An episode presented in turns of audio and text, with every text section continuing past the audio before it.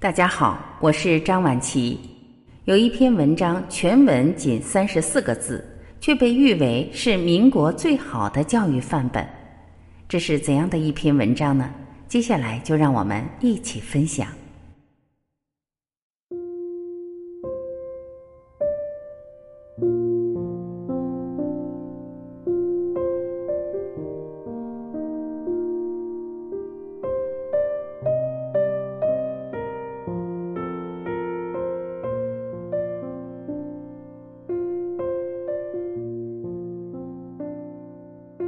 勿贪多，民国共和国教科书新国文第3册中的第24课，全文仅34个字。瓶中有果，而伸手入瓶取之满握，全不能出，手痛心急，大哭。母曰：汝勿贪多，则全可出矣。意思是瓶子里有糖果，孩子伸手去瓶子里取，抓了一大把，瓶口小，手无法出来，硬出手疼，心急大哭。母亲说：你不要贪多，少拿几个手就可以出来了。文章虽小，却蕴含着丰富的人生哲理。一，勿贪多是从小就要养成的道德约束底线。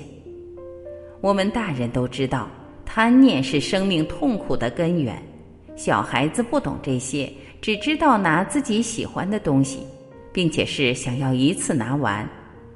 自幼父母就告诉我们，一个一个往嘴里填，不要一次塞满，小心噎着。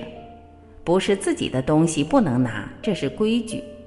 吃东西时慢点吃，少吃滋味好，多吃滋味少。如果童年时大人能教授我们这个道理，是会受用一生的。勿贪多教会了我们节制与取舍，从思考和判断上划定了贪婪的底线。在我们大人的世界里，大多数都知道贪多嚼不烂这个道理，但是很多人并没有自幼从思想上形成道德准则。当我们长大后，面对花花世界、灯红酒绿、财富、权力、美女、帅哥，在选择的时候就没有这样一个门槛底线制约自己的判断，贪欲熏心，迷失了自我。这么一个很浅显的道理，很多人就是没有做到，是因为自小缺少勿贪多的实践教学。如果自小将勿贪多的道理深入到我们的灵魂中，生活便就有了底线，人生便就有了敬畏。二，戒不专是要深刻融到骨子里的老理儿。勿贪多也要求我们在工作方面要专心，不要心猿意马，这山看着那山高，动辄换工作。王充《论衡·壮流篇》中有这样的句子：合兵结合，非一日之寒；积土成山，非思虚之作。后来演变成谚语：冰冻三尺，非一日之寒；围山九仞，岂一日之功。国外也有句谚语：罗马不是一天建成的。大人也常常说，不急不急，慢慢来，一口吃不成胖子，一步跨不到天边。水滴石穿，绳锯木断，这样的人生道理可谓人人皆知，但是坚持做到的却是少之又少，很少将一项专业技能练到炉火纯青的境界。相反，很多人是骑着驴找马，频繁地改变自己的职业道路，每次都从零开始，结果是累死了驴，也没有找到马，白白浪费了自己的青春和精力。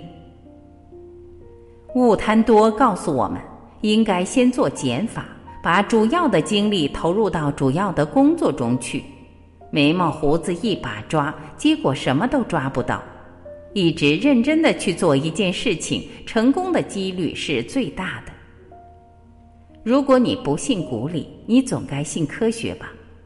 据科学家统计，人的精力最多能处理8件大事，再多就会出现纰漏，而我们却时常急于求成，不愿接受这个浅显的道理。我们每个人一直都在路上，要想走得快走得好，请一定要记住，贪多嚼不烂，贪多走不远。3，禁欲望是拥有美好生活的大前提。勿贪多还告诫我们时刻警惕欲望的阀门。要知道，人本动物，欲望是无止境的。要想拴住欲望这头怪兽，除了社会大环境、法律法规，个人的道德修养也是不可或缺的。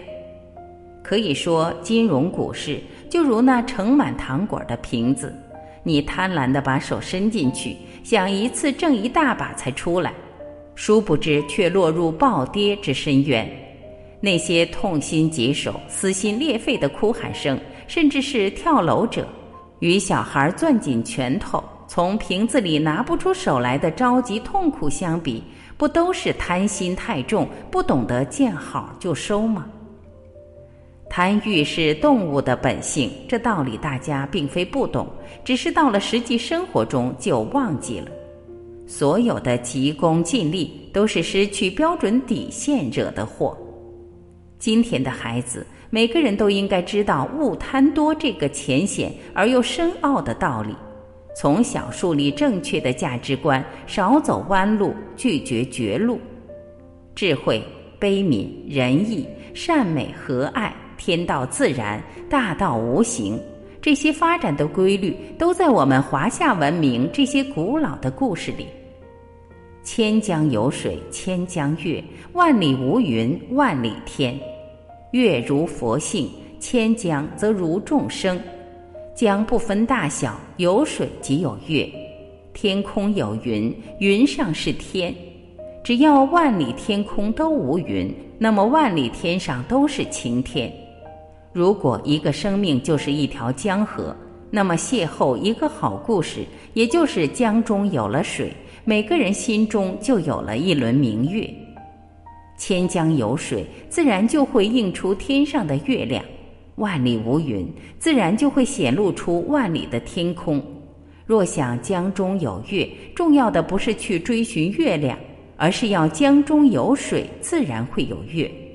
若要万里无云，不要去执着于天，而是清除心中的云，天自然会显现出来。希望勿贪多这个小故事能成为更多人生命里的水，映出明月，驱散更多的乌云，看一个朗朗乾坤。感谢聆听，我是婉琪，这里是爱之声。今天的分享就到这里，我们明天再会。